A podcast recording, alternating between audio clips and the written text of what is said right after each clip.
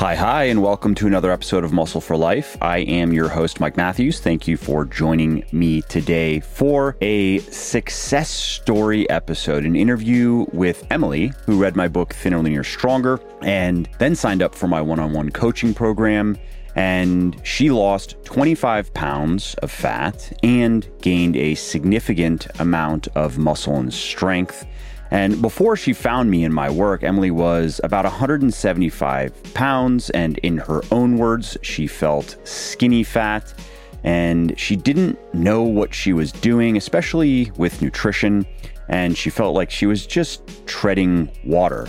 And so she found my book, Thinner, Leaner, Stronger, and read it, and it made a lot of sense to her. And then she decided to sign up for my coaching program just to make it as easy and foolproof as possible. And in 3 months of coaching, she dropped 25 pounds. She lost 10% body fat. And as you can imagine, she now has a completely different body composition. And like many women I have heard from over the years, Emily was also surprised to learn that with proper strength training, which adds muscle, which is very dense, the look that she really wanted is a higher body weight than she thought it was going to be when she started all of this. So I have heard from many women over the years who, when they start their fitness journey and their strength training journey, let's say their evidence-based fitness journey, they have a certain number in mind that they associate with how they want to look. And that's usually based on some period in the past when they liked how they looked and they weighed a certain amount, maybe in college or sometimes even in high school. I've heard from women who obviously later in high school, 17, 18, and then going out of high school, 19, 20, usually in that range, they weighed a certain amount and they were happy with how they looked. And then later in life, they have this idea that they need to weigh what they weighed in high school, late high school, or in their early 20s to be happy with how they looked. But as Emily learned, when you start gaining muscle in the right places on your body, you weigh more than you expect, but you really like what you see in the mirror. In many cases, women will go through this process. They will add 10 to 15 pounds of muscle in the right places on their body, and they will end up weighing 10, 15, even 20 pounds more than they thought they wanted to weigh in the beginning, but end up looking even better than or liking what they see even more than that earlier period in their life when they were not strength training, when they just had youth on their side, basically. And with that additional muscle, though, comes curves, comes an athletic but still feminine look. And so I always like to hear from women who experience that process because it's very liberating for them to realize that body composition matters a lot more than body weight.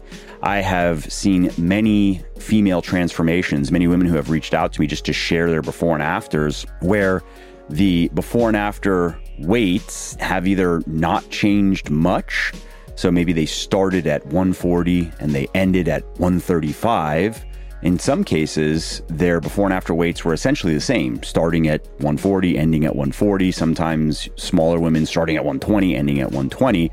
But because of the change in body composition, because they essentially, quote unquote, traded many pounds of fat for many pounds of muscle. Of course, you can't turn fat into muscle, but by simultaneously losing fat and replacing that weight with muscle on the right places on their body, they look completely different. And so anyway, my guest today, Emily, went through that process and she talks about it. And she also fixed her relationship with food, which is huge. And she gained the confidence to know that she can do whatever she wants with her body composition, that she can continue to get leaner if she wants to continue to get leaner. She can focus on gaining muscle and strength. She can focus on just maintaining what she has.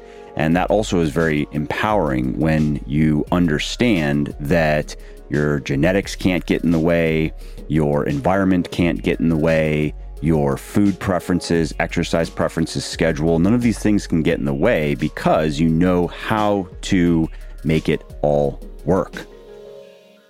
Hello, Emily. Good afternoon. Hey, Mike. How are you? I'm doing all right. How are you? I'm doing well. Cool. Well, thanks for taking the time to do this. You're still at work, so I appreciate you staying at work a little bit longer. That's okay.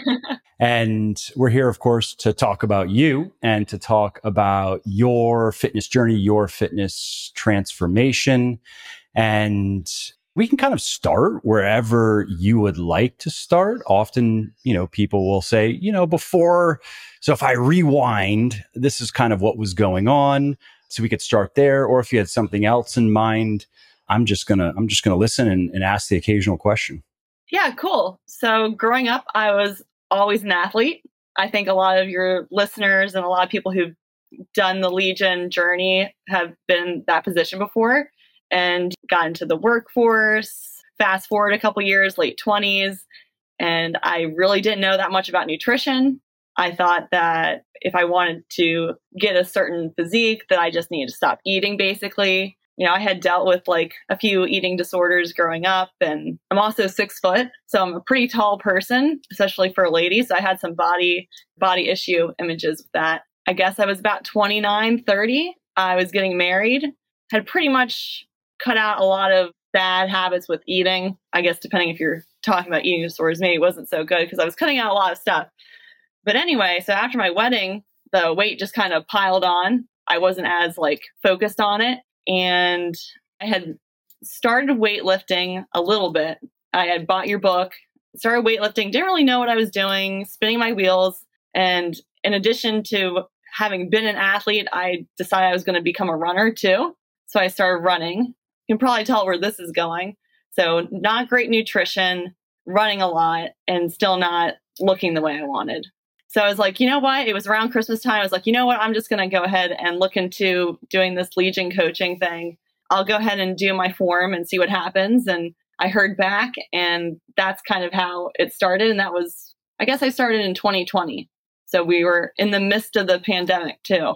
So there's all this crazy stuff going on, and I decided that I was going to do this crazy thing too. I'm just curious, did your decision to do it then, what was that related to COVID somehow and what was going on? Or was it just something just happened to be, okay, you've had enough and it's time to do something? Yeah, I think it was a little bit of all of that. The reason I asked that is some people I've spoken to here on the podcast and just in day-to-day life, they gained a fair amount of weight during COVID and lockdowns, or they fell behind in their fitness. And then other people, the opposite, they got fitter during COVID. Ironically, I'm one of those people just because I was no longer then driving to the gym because my gym was closed and I was working out at home. So I was like, I guess if I'm not going to drive, I'll just go do cardio. So I just started doing more cardio, eating the same. So I just got leaner and looked better at the end of it, right? That's why I asked it. I was definitely working out more,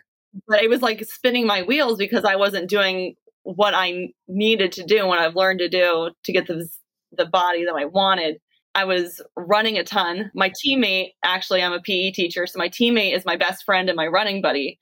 So, we would sign up and do races and things. And a lot of them were virtual, but eating a ton and running a lot, but I still didn't look like I was.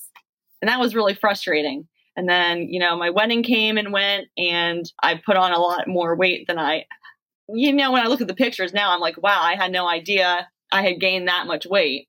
And by no means was I an obese person, but you think of yourself in a certain way. And then when you see a picture, you're like, oh, dang, that's not kosher. That's not what I want. So I really felt like I was spinning my wheels and I needed some more direction. And I honestly didn't know it was so much nutrition based. I thought I was pretty good, but I was not. And I'd also been a vegetarian for a long time. So that was not helping me either.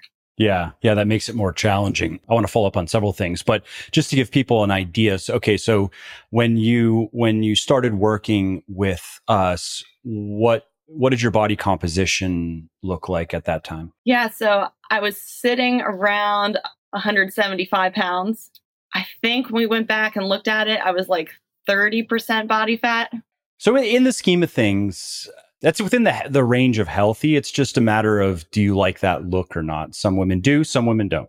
yeah, if people were to see me walking down the street, they would be like, oh, that's a pretty average looking person. She's really tall and she's somewhat slender. Like, and you always use the term skinny fat. I was definitely felt like I fell more into that category than anything else, but. Yeah, which is almost inevitable for many women if they're doing a lot of cardio, not maintaining a very low percentage of body fat, which isn't even necessarily healthy. But, you know, some women get around the skinny fat by being like 15% body fat. Okay. But then that's also a look that some women do not like. And then there are health considerations as well. Performance wise, I wanted to keep being active. I'm definitely more active now than I was. At the time, I was not in the gym as a PE teacher. I was a 4th grade teacher, so which looks very different. So yeah, my whole nutrition fitness journey has kind of led me to a new position at work too, which has been really great. But yeah, just wasn't where I wanted to be.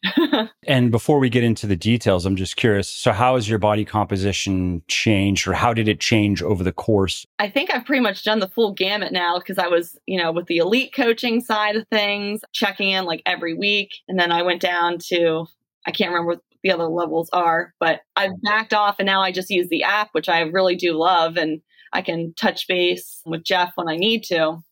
I'm now in more of a maintenance phase. I'm about between 158 and 160, and my body fat percentage is about 20 right now. And when I look at the pictures, you can really see the difference. And I would like to probably do another cut, because I've kind of gone through some cutting phases and now some bulking phases. I would like to be a little bit leaner, but honestly, like, my energy levels now are way better. When I was the most thin was after my first cut with Luke, which was a while ago now. But yeah, I felt like I was dying at that point. I joke that something that many lean people don't want to admit, very lean people don't want to admit, is maybe even to themselves, is that they would feel a lot better with more body fat. They would have more energy. They would sleep better, better workouts, better sex drive. Everything is just better. Being super lean is cool. It's fun to look at, but it does sometimes feel like a measure of death.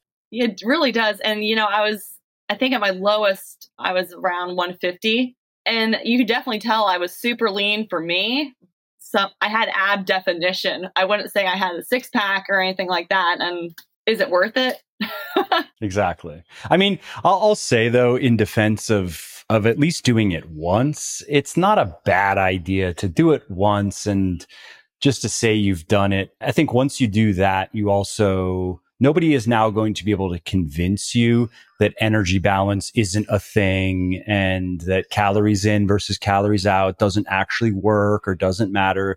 You've seen it work firsthand. And the only trap you can fall into, which I don't know if you've experienced this, I have, a lot of other people who have gotten very lean have, is that once you've been very lean, there's a part of you that thinks that anything fatter is just fat. If you're not 17% body fat, like 20% is just, you know, you look in the mirror, you're like, meh, whatever. I looked better when I was leaner. Yeah. I emailed Jeff. I was like, hey, by the way, I'm doing the podcast, and I'm definitely not my most lean. I mean, I know I've been successful, but I'm not my most lean, but that's okay. Right? And he's like, oh yeah, I can still do it if I'm not like absolutely shredded, right? It's still okay. Yeah. And I think that's important too, because, you know, like, you want to be a functioning person. You want to be in your relationships. You want to be happy. Like, I was at the point where I wasn't eating with my husband anymore. We weren't eating the same meals or eating at the same time. And like, that's a stress. Yep.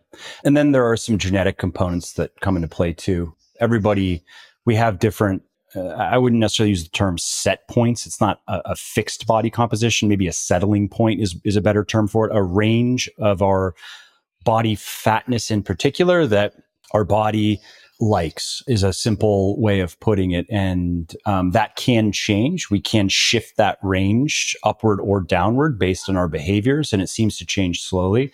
But it does seem that there are certain body fat levels that, you know, some people, they just seem to have a fairly easy time maintaining very low body fat levels. And, you know, I don't know about you, but I've known these people personally, meaning it's not somebody on social media who seems to not have to work so hard to stay very lean, but they're just not showing you everything that they actually do. Now, I've known people who, yes, they're active, but they couldn't explain to you what a calorie is. They've never tracked a macro. And yeah, they work out, maybe they played sports, whatever, but so did these other people. And why do they look that way? So there are some genetic factors in play as well. But it sounds like, though, that you have found a sweet spot where you like the way you look, you like the way your body performs, and you like the lifestyle that provides those things, that you're not having to spend far more time or energy on this stuff than you want to. Yeah, for sure. I think, I had tossed around the idea of could I someday do a bodybuilding competition? Could I do a show? And yeah, I could if I wanted. And now I have that power. I know I can. That's pretty cool. And like you said, with the set point, definitely feel like I found a sweet spot. Would I prefer to be a little bit more lean? Yeah, but is it really going to make that big difference? So would we all. It's everybody. It doesn't matter how lean they are. They're going to tell you the exact same thing. It's a curse. Like you said, I'm like, if 150 was when I was my lowest, and I'm always going to want that, and anything more is just fat, but it's not black and white. And I think that's one of the most powerful things of going through this is you get to learn all those nuances. Totally. Let's talk about nutrition. So you mentioned vegetarian, and you are still vegetarian, I'm assuming? I am not. Oh, interesting. Okay. Yeah. Did that change during the coaching, or was that before? So I guess to put things in perspective, I'm 32. When I was in college, my sister and I, and she's about my age, we started watching documentaries and things like that on nutrition and more of the environmental impact of eating meat. And not that I don't think that's still important, but I kind of went into it when I was in college thinking this would be a great way for me to be healthier, because from these documentaries, I was hearing you're healthier. It seems like a no-brainer in every way. Yeah, you're healthier if you don't eat meat. So I was like, well, I'm very concerned about being a healthy person, so I'm not going to be eating meat, and it'll help the environment too. Awesome. Which I know science kind of shows, it depends on what you look at, right? Anything can be supported, but there's a happy medium. So I went for about 7 years being a vegetarian. I played volleyball growing up for about 13 years. And I started playing again. And I was like, gosh, I feel dead. I have no energy. So it just wasn't really working for me. And so I slowly started to reintroduce meat and, did salmon and eggs. And then eventually I was like, I'm just going to try eating meat again. I was like, oh my God, what have I been doing to myself? And obviously it's a personal choice and everyone has their own code of ethics with it. But I felt like I needed to eat meat again. It's hard to say because there's so many different factors that could go into body composition, but I really feel like not eating meat did me a disservice in a lot of ways because I was just eating tons of carbs and fat. Yeah, I was going to say, I'm guessing your protein intake was quite low. And if it's too low, it becomes a major impediment to not just body composition, but to health. A low protein diet is unhealthy, and it only gets unhealthier as we get older, stretch into our middle ages and beyond. It then speeds up, sarcopenia. And just to comment quickly on the environmental impact and the ethical considerations, totally understandable. Something that is just a piece of advice, not necessarily for you, but for people listening, I would suggest before making life-altering decisions based on a documentary or one side of an argument, I don't care how that information is presented, try to go look at the other side of the argument as well, and try to look at the strongest counterpoints to the side that, okay, so let's say you feel there are some strong arguments that suggest that giving up meat is just the way to go. It's better for your health. It's better for the planet. It's better for animals. Seek out the strongest counter arguments you can find and then weigh them against each other and then make your decision. Try not to only hear one side of an argument, especially something that has been politicized, because there's a lot of effective propaganda out there on both sides of a lot of controversial issues. And if you only expose yourself to one source of that propaganda, and that doesn't even have to be used negatively necessarily. This is information that is meant to influence people's attitudes and behaviors. Then you can make mistakes. You can make poor decisions simply because you didn't go and look at the other side. And if you would have, maybe you would have thought differently. Exactly. And I was, 23 at this point. You know, and what you just said is so true. Like, and that's the value of doing your homework, sort of say. And like, I feel like with the coaching, with nutrition, like you don't know what you don't know. And there's nothing you can do other than try to expose yourself to as many opinions as possible. And just to comment quickly on vegetarians, if there are vegetarians or vegans listening, you certainly can get into great shape with a vegetarian diet. Even with a vegan diet, you can stay that way. However, the more restrictive a diet becomes, especially with sources of protein in particular, the more you have to micromanage it. You have to really start paying attention to what foods you are eating and why you are eating them. And that diet executed well, a vegetarian diet or a vegan diet executed well for body composition and health, may not be enjoyable to, I'm speaking to anybody listening who is currently eating that way and struggling with it or thinking about it. You have fewer options if you want to make sure that you are providing your body with enough protein and enough key micronutrients. So you can make it work for anybody who wants to. Just know it does take more work. It takes a bit more, discipline to make it work. Yeah. And I definitely was not doing that. Yeah. A lot of people, understandably, they don't want to. Okay, it's not just eating 5 servings or 6 servings of vegetables per day. It's eating very specific ones for specific reasons. And then it's actually figuring out, all right, how am I going to get, let's say in your case, we probably wouldn't want to go below 120 or 130 grams of protein per day on average. So you're like, all right, how do I do that? Is half of that just going to be powders? And then what's the other half? So, and then can you find a powder you can stomach? Like, I know my sister's still a vegetarian. So these are comments and questions I always ask her, like, have you found something that you like? She's seen me go through this process now and how your body can change if you're giving it what it needs. And she's like, no, I still haven't found anything. So like, I know that's a challenge for her. And of course, I've told her about your stuff, but she lives in Florida. She's going through to get her doctorate. So she's like, I can't spend money on anything right now. I understand. And you had also mentioned that you were surprised at just how much of a difference nutrition made. I believe you were referencing your coaching experience. And can you talk to us about that? Yeah, of course. So when I first started, kind of send in my preferences. This is how I've been eating. This is what I like to eat. A bunch of recommendations, which was awesome because then I could customize it, not just, well, you're going to eat this, this, and this. When you're counting your macros, you can be a little bit more flexible. So, protein was like the number one thing. Right. You need to. And I think I was on the higher end. At that point, when I first started, I was looking at like 170 grams of protein per day, which is probably on the higher end. And some people might be like, well, you don't need that. But if for people, you also are tall, and I think you said you weighed about 170 pounds or so in the beginning. So that's not an unreasonable amount of protein. If you really were adamant, it could have been lowered. But again, like if I were working with you one-on-one, I would say, Emily, can we please get 130 or 140? Let's try not to go below that, because it's just going to get in the way of results, and you're going to be more hungry, which just means you're more likely to overeat, which means even worse results, and so on. Yeah, so protein's like my favorite thing now.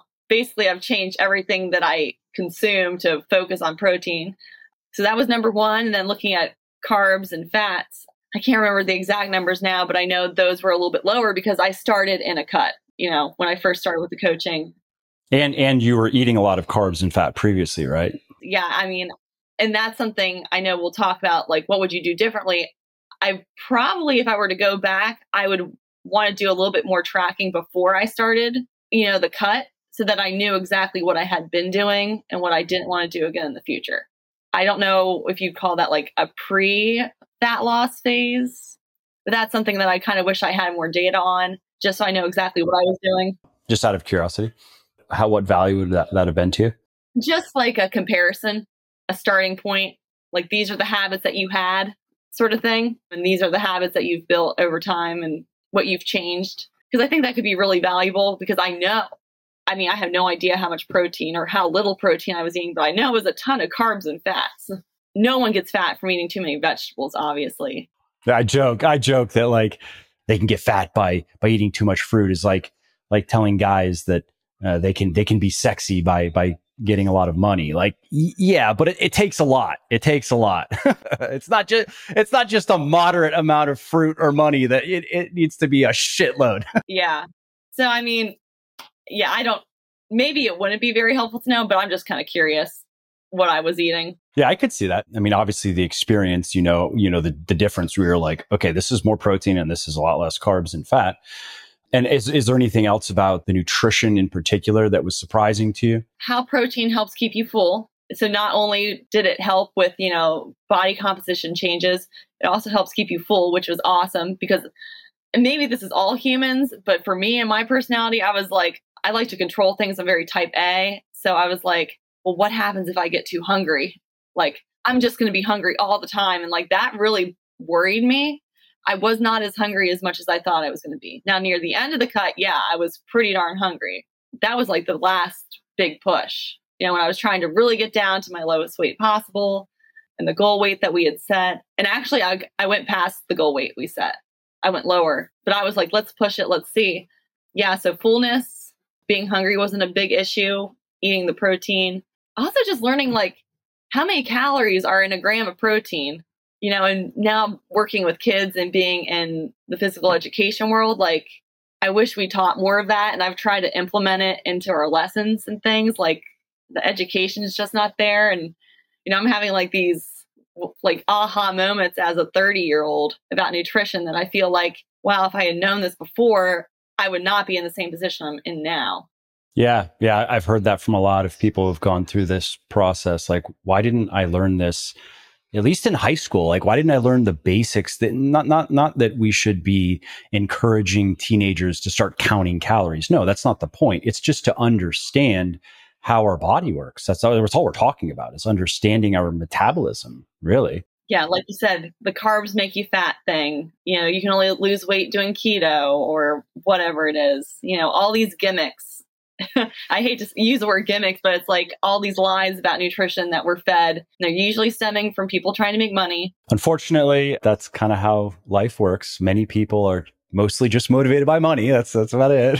Yeah, it's so true. Well, now like my bullshit radar goes off anytime there's some kind of commercial on TV, you know, starvation mode and this and that. And it's like, wow, would I still be buying into that if I had not done your coaching program? And probably. Because I hear adults, I mean, I work mostly with women being in education at the elementary school level, and I hear it here, you know, in passing or when we have our big luncheons, these misconceptions about nutrition. Have any of them asked for your advice? Because they've seen now your body change, and I'm sure that, whoa, something's happening here. Yeah. So my teammate that I work with, I've shared a lot of what I've learned with her. We have very different body types and shapes, and where I'm tall, she's very short. So there's like some things there, but she's implemented a lot of it too and looks great. I remember when I was at my leanest, someone had asked me what was going on, like what was I doing? And I told her that I was really focusing on weightlifting and nutrition. And she's like, well, I don't want to get bulky, which we all hear that. I was like, I wish I could get bulky. Like now I just want to be as big and strong as possible. Like I wish I was bulky, but it just does not work that way. For us females. Exactly. The only women who, and often they're not concerned about getting bulky, but you do have people, just like with guys as well, who were always big and strong. Like that's just their body type. Even at a young age, they were just the big, strong kid, the big, strong boy, the big, strong girl. And then they get into weightlifting. They're still big and strong, and they're always the biggest and strongest, you know, boys or girls in the gym.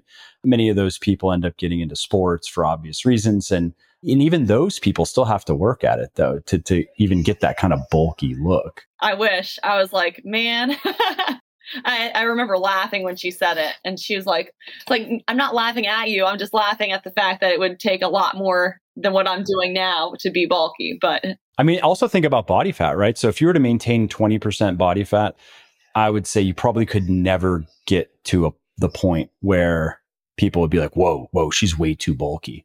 If you just stayed lean, the sheer amount of muscle it would take to really look bulky it's just not there genetically for most women, just as it's not there genetically for most men to look like a hulking bodybuilder. Doesn't matter what they do, unless they were to take drugs. If they just stay off drugs, It doesn't matter how hard they work. It's just not going to happen. Definitely. How would you like to know a little secret that will help you get into the best shape of your life? Here it is. The business model for my VIP coaching service sucks. Boom, mic drop. And what in the fiddly frack am I talking about?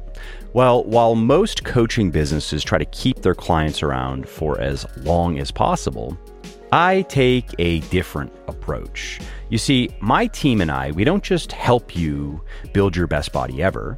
I mean, we do that. We figure out your calories and macros, and we create custom diet and training plans based on your goals and your circumstances, and we make adjustments depending on how your body responds, and we help you ingrain the right eating and exercise habits so you can develop a healthy and a sustainable relationship with food and training and more. But then there's the kicker, because once you are thrilled with your results, we ask you to fire us. Seriously, you've heard the phrase, give a man a fish and you feed him for a day, teach him to fish and you feed him for a lifetime. Well, that summarizes how my one-on-one coaching service works. And that's why it doesn't make nearly as much coin as it could, but I'm okay with that because my mission is not to just help you gain muscle and lose fat. It's to give you the tools and to give you the know-how that you need to forge ahead in your fitness without me. So dig this, when you sign up for my coaching, we don't just take you by the hand and walk you through the entire process of building a body you can be proud of. We also teach you the all-important whys behind the hows, the key principles, and the key techniques you need to understand to become your own coach. And the best part, it only takes 90 days. So instead of going it alone this year, why not try something different? Head over to muscleforlife.show/VIP. That is muscleforlife.show/VIP and schedule your free consultation call now. And let's see if my one-on-one coaching service is right for you. One other question about nutrition before I move on to training, just because people like to hear specifics. So can you share just an example of your menu, your meal plan, the type of foods you were eating during the program? So while you were changing your body composition. Yeah. And actually, I still eat the same way. Which is a good sign. That means that you worked it out. You found stuff you like to eat. Exactly. And I think that's the key. Like, I literally eat the same thing every day. Was that the case before? No, it definitely was not. I found that I really do enjoy it. You know, I'm eating things that I like, and the control part of me gets to control that. Maybe I'm a little rigid. I know. We go to my husband's house for the holidays. I do not typically eat what everyone else is eating. That's something that I need to work on. Like, I'm that person, being a little bit more flexible, but I was like, no, I know what's in this. I know it's hitting what I need. And thankfully, his family's really cool with it, and they're very accommodating. I eat a ton of non-fat Greek yogurt. It's like my go-to. So I usually start with like 350 grams of that in the morning for my breakfast. I make this crazy weird concoction where I put a little bit of cheesecake, sugar-free Jell-O mix in it to really thicken it up. I zap some blueberries in the microwave, like 100 grams, and then I top it with PB fit powder. It's like a dessert. Yeah. It was so funny. I made it over the break or over the holiday, and my husband's mom said something about it to somebody. Oh, she's like, well, if I ran all the time and did what Emily does, I would eat dessert for breakfast too. And I wanted to say, whoa. It's not dessert. It is a treat, but it's not dessert. So I usually start with that. I do the protein coffee. I stick my protein powder in my coffee. When I'm at work, our lunch is at 10:45 a.m. So I usually wait to eat my breakfast until a little bit later in the day. So I flex my time. And then I have a huge salad for dinner with a ton of meat on it and different vegetables. And I still weigh everything out. Again, maybe that's just me being too controlling and I need to be more flexible, but I do enjoy tracking macros and measuring my food. What is it, the saying? You can't manage what you don't measure, or measure what you manage. I mean, everybody who has gone through this process, let's say most, have weighed and tracked food for a period. And I recommend that everybody do it if they haven't done it, because it will really teach you. It's eye-opening. Yeah, I would say most people who have gone through this kind of evidence-based fitness transformation, if you will, this whole process, have weighed or tracked their food, at least for a period. And it's something that I'd recommend everybody do. You don't have to do it forever, but if you've never done it before, and especially if you're kind of new to all of this stuff, create a meal plan, weigh and track everything for a few reasons. One, and Emily, you can take over and you can speak to why you are even still doing it. I doubt it's just because you're being OCD. There actually are some big benefits, even if it's a little bit of that. There are probably other reasons too. But let's say for people who have no kind of OCD in them, right? That doesn't appeal to them at all. But it will teach you portion control. So a lot of people are surprised to learn what a proper portion of a certain amount of food looks like. What is a tablespoon of peanut butter actually? What is a cup of something actually? Not a heaping pile, but like a measured out to the gram type cup. And you apply that to all the foods that you like to eat. And then it can be very helpful for when you are not weighing or tracking, because at that point, you know what proper portions look like. It's also, and I'll say this and then you can take over and just share your experience with it. But it's also in my experience, especially when you're cutting and you want to make sure that you're precise. And if you're on any sort of deadline where it actually does matter that you reach this goal in 4, 6, 8, whatever weeks, as opposed to double that. It's nice to know that you're not accidentally eating more than you should be or than you want to be eating. And so by weighing and tracking, it just gives you some peace of mind that your calories are right in the range that they need to be. You're not tricking yourself and accidentally doubling or increasing portions of things by 20, 30, 40, 50%. And it only takes a couple of those errors to almost completely wipe out your calorie deficit for that day. And so those are some of the reasons why I've enjoyed it and why I do think that everybody should try it. I mean, there are exceptions to rules. If somebody has had a really rough history with food and disordered eating, particularly along these lines, okay, fine. That's an exception. But in my experience, most people find it very beneficial. Yeah. And maybe that's part of it. Like I've had issues in the past with disordered eating. So for me, it's like a comfort in a way. The peanut butter thing is really sad. And that's why I usually use the peanut butter powder, because it still gives me that taste. And I've learned how to trade and alter things so that I still get the taste and the textures that I like. But anyway, measuring, tracking it in MyFitnessPal has been really, really helpful for me. What about cheat meals or treat meals? Did you incorporate any of that, or did you not really feel the need to? During my first cut, I did. My husband and I would always go out to dinner on Saturday nights, and I would definitely let my guard down a little bit and enjoy. But we would usually go to a restaurant where the portion sizes were not huge to begin with, so it was more of an upscale place, and we would get dessert. I mean, it doesn't have to be treat meals don't have to be binges. It's just something different, something tasty, something to look forward to. Yeah, that's a misconception. We're bombarded with this is what The Rock has when he does his big binge. That's what we should do too. Yeah. Yeah. Oh gosh. 7 pizzas or whatever.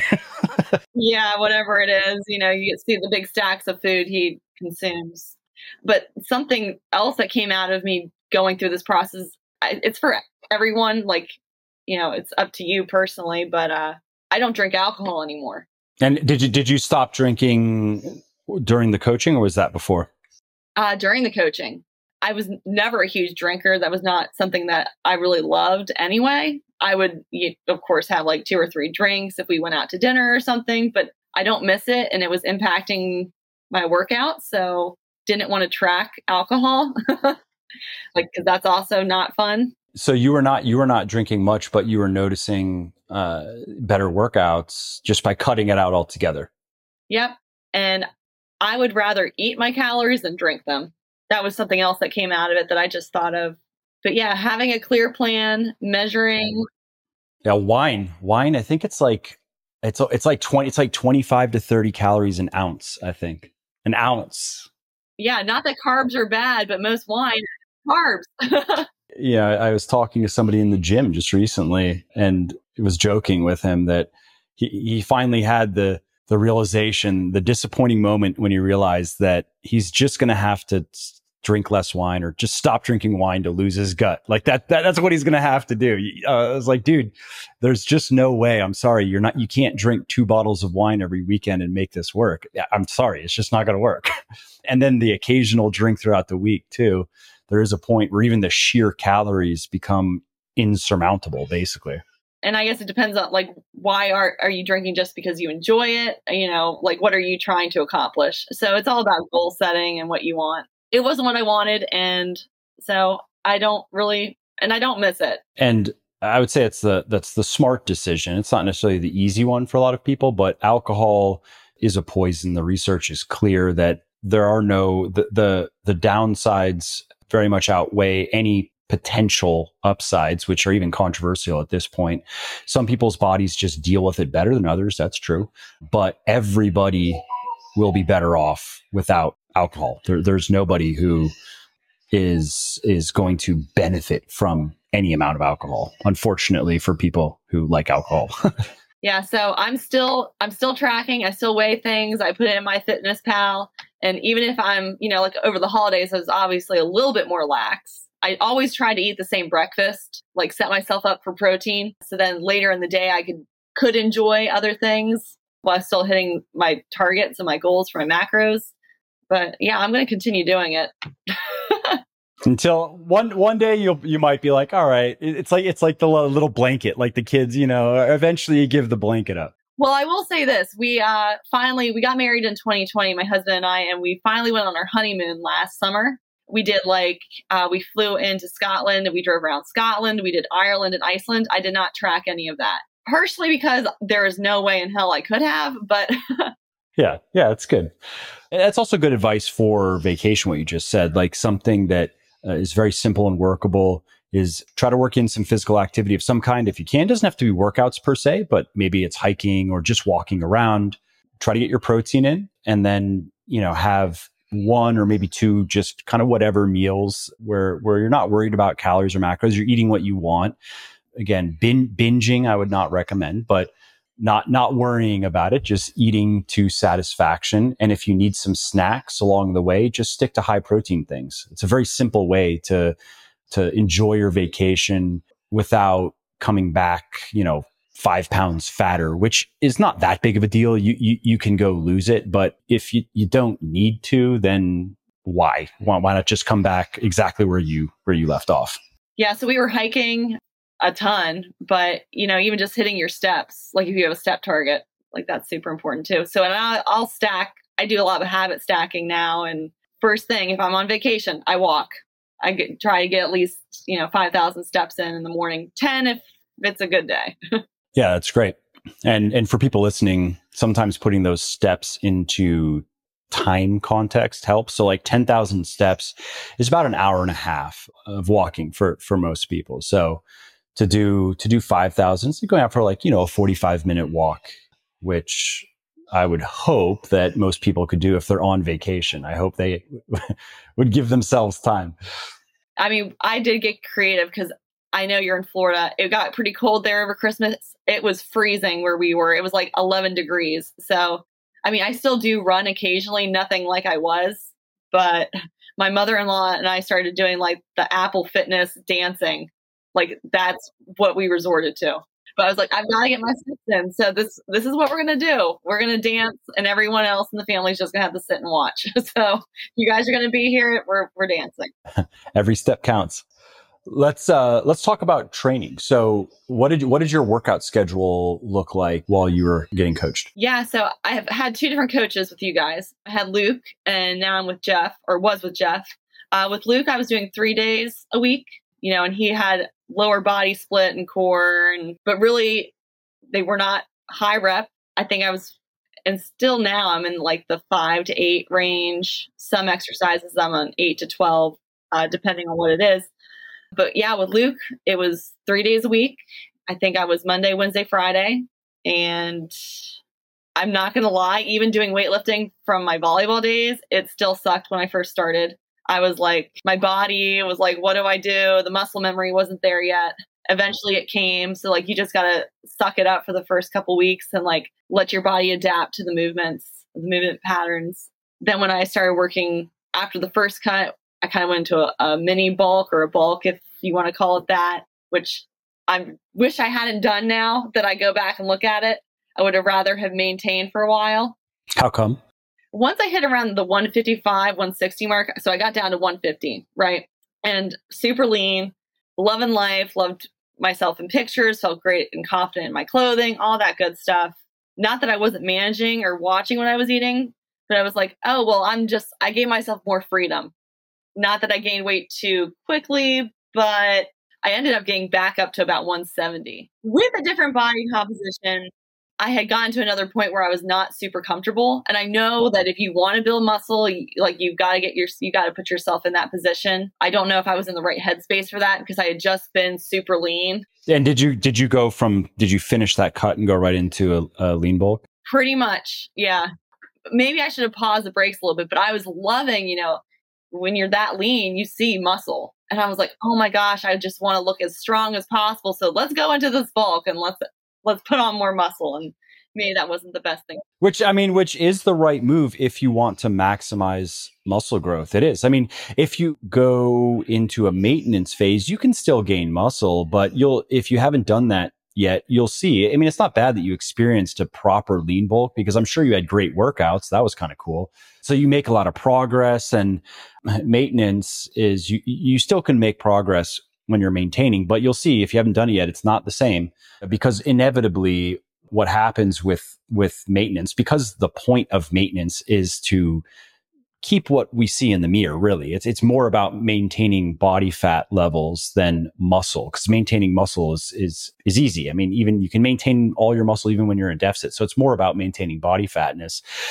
And ultimately, that means that you're going to err on the side of eating a little bit less rather than a little bit more, because if you err on the side of eating a little bit more, you're back to kind of lean bulking. And so even that, just that little calorie deficit, that is going to occur more often than a little calorie surplus, it does mean slower progress. It does. Yeah. And, a surplus really isn't that much. Like, what, 100 or 200 calories more? I mean, that's like nothing when you're eating. But yeah, my training was awesome when I went back to eating more. And then I picked things up with Jeff and I was like, you know what? I'm feeling good in my workouts. I definitely feel like I would like to include another day. So now I'm at 4 days a week and really enjoy that. I usually do one day of cardio where I do a run, and my friend that I work with, we're still running buddies. We don't run as much as we did. Oh yeah. And I forgot to mention this. At the end of my lean or my cut, I did a 50-mile race. So I was still running and training for that. And that was really hard. That's something else I wish I could go back and change. But we signed, like crazy people, we signed up for the JFK 50 Miler. It's like America's oldest race. Is that two marathons? Is it a marathon's like 25, 26? Yeah, it's an ultra marathon. And where I live is where it is held, which is awesome. Like, it's this great piece of history. And we were like, yeah, let's sign up for it. Let's do this. And of course, I'm like trying to get as lean as possible. I had these conflicting goals, but I was able to do both. So, and I know, not everyone can. I know, and there's another lady that I follow on Instagram, and she's all about, doing hybrid training. I don't know if I was necessarily doing that, but yeah, I was going to say that's extreme hybrid training, but sure. Yeah, I would never recommend that to anybody. So like, also be very clear on your goals. Like, what do you want? But yeah, so I just do cardio once a day, maybe twice, depending on the weather. If we can get outside, it's nice. I always hit my 10,000 steps. And being in the position I am at work, I mean, right now, it's the end of the day, I'm at 13,000 steps. So that's also something I've had to account for. Yeah, that's great. Before we wrap up, is there anything else that you wanted to share? Anything that I haven't asked you about that I should have asked you? Not that I can think of. I mean, like, honestly, I know a lot of people, when they look at coaching, they look at the price of things. And I know, like, I went for the elite coaching to start with, and I'm so glad that I did. It's an investment in yourself, Like, I would totally recommend it. I've recommended it to people that I work with, my family members, because you just learn so much. And like, once you go through it once and you know you can do it, like whatever your goals are, maybe your goals are to gain weight because you're super lean, I don't know, or gain muscle. Like either way, like just having a coach has been super beneficial, keeping you accountable, even if you're someone who's already in the fitness space. Like obviously I grew up as an athlete, but I didn't really know what I was doing. So there's always room to grow. Yeah, that's common with collegiate and high school athletes. I've heard that story many times. Young, invincible, very active, and in those circumstances, yeah, it was effortless to stay in great shape and to look a certain way. But then often after college, the activity levels decline, but then there's the old eating habits, and then it's not understanding what was producing that fitness. And so I understand it can just be confusing. Like, what happened to me? I was always like this, and now I'm this. What happened? Yeah, really eye-opening. I mean, I don't have, there are so many different things I could say, but like, honestly, like if you're considering it, just do it. Well, Emily, thanks a lot again for your time, and great job on everything that you've done. It's always fun to hear these stories, because this is really the intention of the coaching. It's not just to tell people what to do. It's also to help them understand why they're doing what they're doing and just set them up for long-term success, whether they ever need us again or not. And that really is the intention, is in a 3-month period, give people everything that they need to know. So they could just carry on. Now, many people want to continue in different capacities for different reasons, and that's fine. But that was my intention from the beginning. It's just because that's the kind of coaching service that I would want personally. Like, you know, I grew up playing sports, and the coaching that I always enjoyed the most was the coaching that was educational. It was informative. I wasn't just being told to do things. I was learning why. Like, why am I doing these things? How do they work? So then I could take that and use it to get even better. I wasn't reliant just on this one coach and his like black box of tricks, you know? Yeah. So anyways, thanks again for taking your time, and keep up the good work. All right. Thanks. Absolutely. Well, I hope you liked this episode. I hope you found it helpful. And if you did, subscribe to the show, because it makes sure that you don't miss new episodes. And it also helps me, because it increases the rankings of the show a little bit, which of course then makes it a little bit more easily found by other people who may like it just as much as you. And if you didn't like something about this episode or about the show in general, or if you have ideas or suggestions or just feedback to share, shoot me an email, mike@muscleforlife.com, muscleforlife.com, and let me know what I could do better, or just what your thoughts are about maybe what you'd like to see me do in the future. I read everything myself. I'm always looking for new ideas and constructive feedback. So thanks again for listening to this episode, and I hope to hear from you soon.